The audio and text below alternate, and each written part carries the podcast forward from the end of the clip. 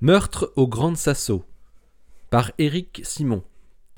Chapitre 16 Hooper avait fait le déplacement au centre de l'INFN. Il voulait voir par lui-même le spectre gamma avec ce beau petit pic à 662 keV, caractéristique du césium 137, le principal résidu de fission nucléaire qu'on pouvait retrouver dans le sol 10 ou 20 ans après la fuite radioactive d'une centrale ou une explosion nucléaire atmosphérique. Christina et Hooper étaient penchés sur l'écran. Christina montrait les spectres gamma qu'elle venait d'analyser. C'est clair et net, sur les échantillons qui ont été en contact avec l'intrus, la brique de plomb et la porte de secours, ainsi que sur l'arme du crime, on voit le pic à 662 keV. Et sur les autres échantillons euh, témoins, il n'y est pas. Pour moi, c'est évident, c'est la même personne qui a tué Mathieu et qui est venu au centre rôder autour du bureau de Pascali. Il doit s'agir de quelqu'un venant de l'Est, Ukraine, Biélorussie ou Russie.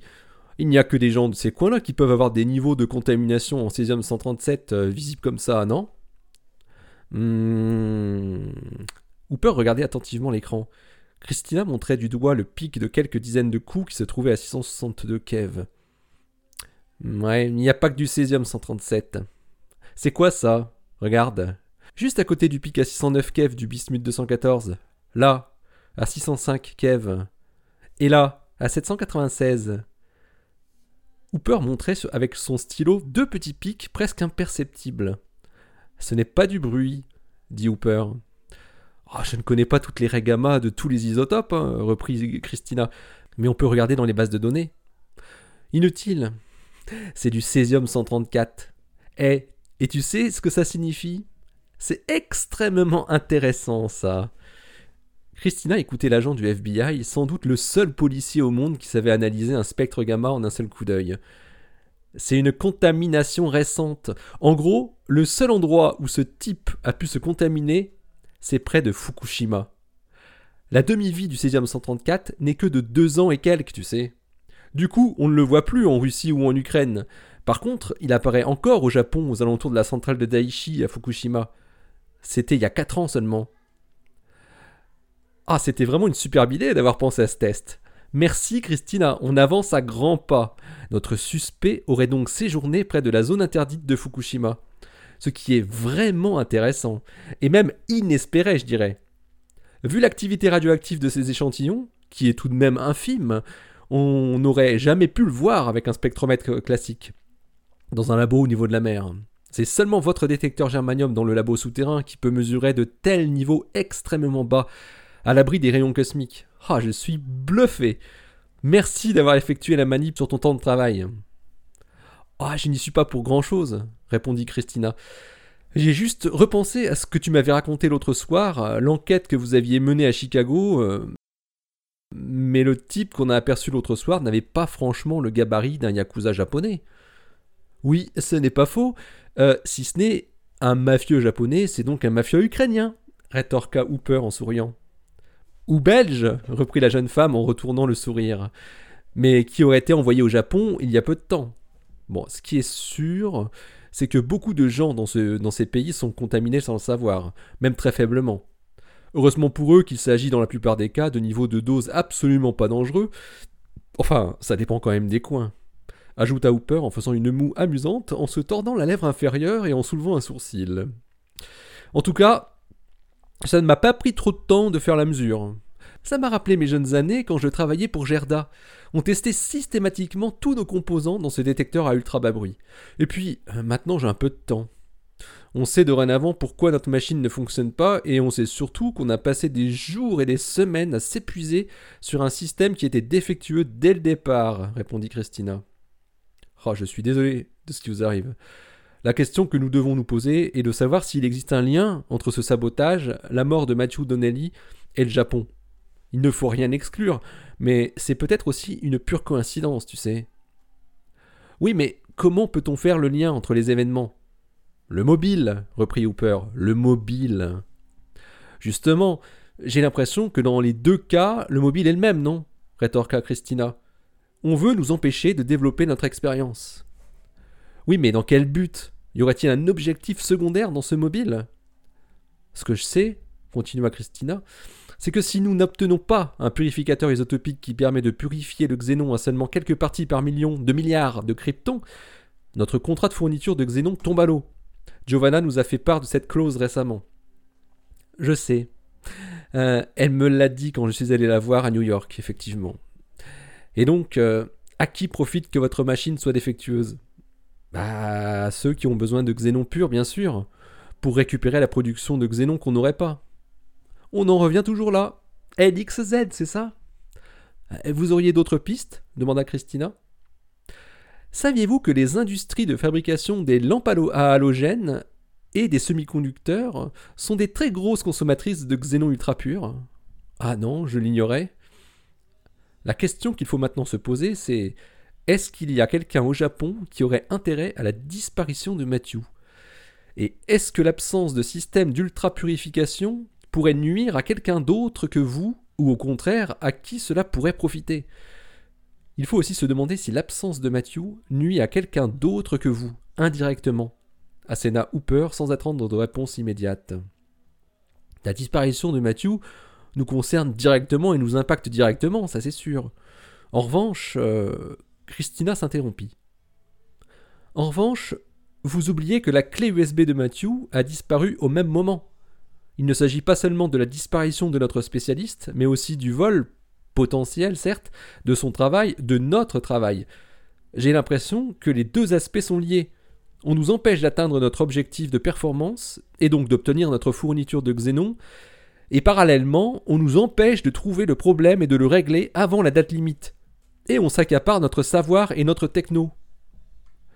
Si vous n'obtenez pas vos 5 tonnes de xénon, ils seront remis sur le marché. Et si j'ai bien compris, à un prix bien plus élevé que celui qui vous était demandé. Et cela intéresse ceux qui en ont besoin, les fabricants de lampes et de semi-conducteurs. Ne me dites pas que c'est aussi l'intérêt de Gruber. Non, leur intérêt à eux, si je l'ai compris, c'est d'avoir notre technologie à un prix défiant toute concurrence, justement pour pouvoir écraser leur concurrence par la suite. Ils n'ont absolument pas intérêt à ce que nous n'arrivions pas à notre objectif. Peut-être, mais imagine que Gruber reçoive soudainement une énorme commande d'un industriel, beaucoup plus importante que la vôtre, disons 15 tonnes, et qu'ils doivent la fournir très vite. N'aurait-il pas un intérêt d'annuler vos 5 tonnes pour les refourguer 5 fois plus cher à cet autre client? En sabotant notre machine et en tuant Mathieu? Ah non, quand même Alors, peut-être leur concurrent Mais ils ne savaient pas. En es-tu sûr la coupa Hooper? Christina hésita une demi-seconde à parler de ce qu'elle avait vu dans les emails de Matthew.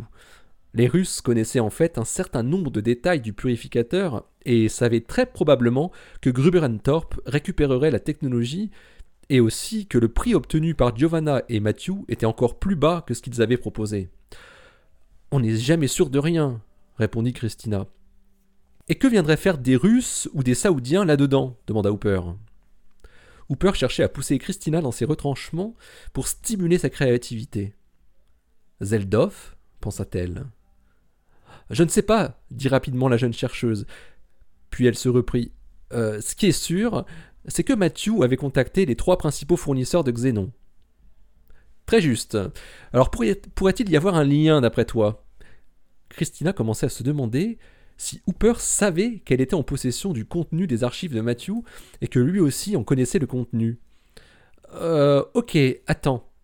Si le fournisseur russe qui s'appelle Gaskron Fluids savait qu'on était en train de développer un super purificateur pour son concurrent direct et qu'il venait de rater une superbe occasion de faire la même affaire, il pourrait être tenté de faire tout capoter. Exact. Mais de là à tuer Donnelly, c'est un peu extrême, non? Ils auraient pu se contenter de pirater les fichiers de, conception. Pourquoi vous empêcher en plus d'avoir votre xénon et tuer Matthew Oui, mais ce n'est pas le xénon le point important ici. Si notre purificateur ne marche pas à la fin de l'année, GNT n'en veut pas. C'est tout le contrat qui tombe à l'eau, y compris la cession de la machine et le brevet qui va avec. Donc, si les Russes avaient piraté notre technologie, non seulement ils auraient la technologie, mais leur concurrent GNT ne l'aurait pas et ce serait le plus important pour eux. Enfin, j'imagine. Réflexion intéressante, continua Tom Hooper. Vos collègues allemands vous ont-ils précisé de quand date la cyberattaque dont ils ont été victimes? Euh, c'est leur sous-traitant qui a été attaqué, une petite entreprise locale euh, qui n'était que très mal protégée. D'après Jürgen, ça a eu lieu au début du mois de juillet 2014, juste avant le commencement de la fabrication des composants. Le purificateur nous a été livré complet en novembre dernier. La société en question, Tilemine GmbH, euh, s'en est rendu compte par pur hasard la semaine dernière seulement. Ils auraient pu passer complètement à côté. L'agent du FBI fermait les yeux, les mains jointes sous son menton. Il laissa s'écouler quelques secondes de silence. J'ai rencontré Bob Fincher, le leader de LXZ, la semaine dernière, lança Hooper. Il semblait vraiment affecté par la disparition de Matthew Donnelly, qu'il connaissait un peu. J'avoue que j'ai eu une impression étrange en l'écoutant. On aurait dit qu'il connaissait certains détails sur votre situation avec le purificateur, ce qui me semble plutôt bizarre. Vous me confirmez? Euh. Oui, c'est impossible que Fincher sache ce qui se passe ici et les problèmes que nous avons. Ce n'est pas le genre de choses que nous communiquons à l'extérieur de la collaboration. D'ailleurs, Giovanna nous l'a encore rappelé récemment. J'avais vu Giovanna Marcy juste avant de voir Fincher, et je savais que la fourniture de Xenon était conditionnée à la performance du purificateur. Or, en parlant avec lui, entre les lignes, on comprenait qu'il pensait pouvoir récupérer de grosses quantités de gaz si votre situation n'évoluait pas d'ici la fin de l'année. Et j'avais vu le directeur commercial de Gruber Thorpe à Genève, peu de temps avant, qui m'a certifié que LXZ ne pouvait avoir aucune information au sujet du contrat vous liant à eux. Plutôt bizarre. Christina resta sans rien dire, pensive. La réflexion que Hooper l'avait forcée à tenir la poursuivait. Elle ne croyait plus vraiment à une implication des Américains, malgré les doutes que venait encore de signifier Hooper. Elle se disait qu'il fallait peut-être creuser la piste russe, la piste Gaskron-Freeds, plutôt que la piste LXZ. Mais quel rapport avec le Japon? Christina n'avait pas l'habitude de faire des recherches bibliographiques sur des marchés, des sociétés et autres éléments économiques et financiers. Elle se plongea dans le monde tentaculaire de Gascron et de ses filiales, et avant tout Gascron Fluids, qui était un fleuron du géant gazier, embauchant plusieurs milliers de personnes sur tous les continents. La liquéfaction de l'air n'était qu'une partie de leur activité industrielle.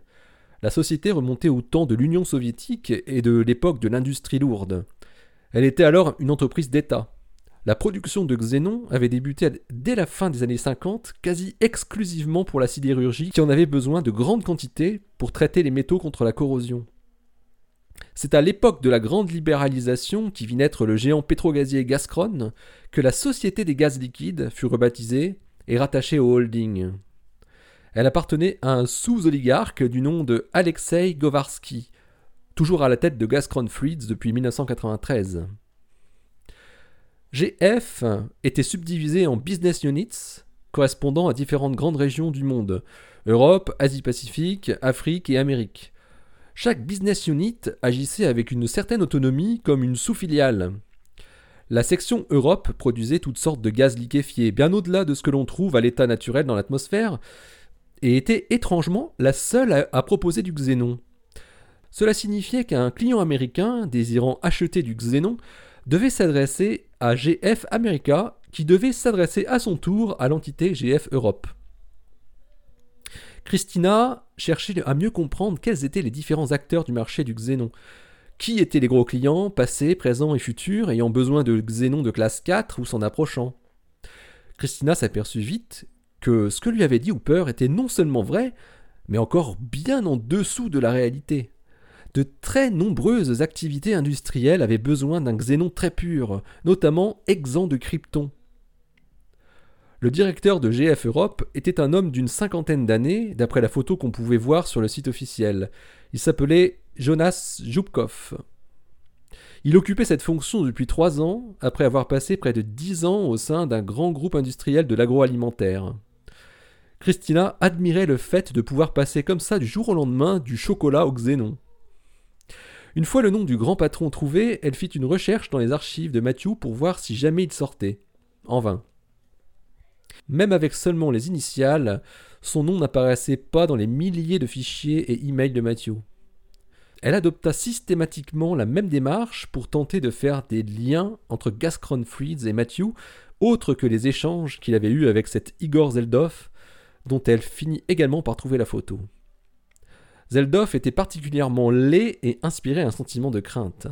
Il avait un visage fermé, des yeux tout petits, et on pouvait distinguer une sorte de cicatrice à la base de son cou qui sortait de son col. Sans la cravate, on aurait eu du mal à imaginer que cet homme était le directeur commercial d'une société comme Gascron Freeds Europe. Christina s'intéressa à lui. Elle commença une recherche à partir des maigres informations qu'elle avait sur lui. Il y avait beaucoup d'Igor Zeldov en Russie, mais un seul qui avait ce visage particulier.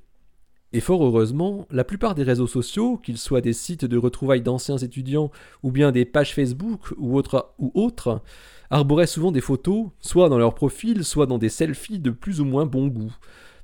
Cela permettait d'éliminer les mauvais Igor Zeldov. Puis, elle trouva un site russe de mise en relation professionnelle. Le nom et la photo correspondaient à ceux du site de Gazcron. Christina ne pouvait pas garder ce secret de la clé de Matthew très longtemps. Elle avait envie de donner à Tom tout le contenu qu'elle avait trouvé sur le laptop de Peter. Mais avant ça, il fallait qu'elle sache pourquoi Peter avait ça sur son portable. Au lieu de lui dire ouvertement qu'elle avait vu par hasard sur son portable le dossier compressé, Christina préféra sonder son jeune collègue d'une manière plus subtile, en profitant du fait que la clé de Matthew avait disparu avec tout leur travail dessus. Elle se rendit un soir dans l'appartement qu'ils occupaient, lui et John. John était rentré à Chicago pour un moment. Après avoir discuté de choses diverses, Christina évoqua le sujet du travail et en arriva doucement à son objet. La disparition de la clé de maths m'ennuie beaucoup. Hein.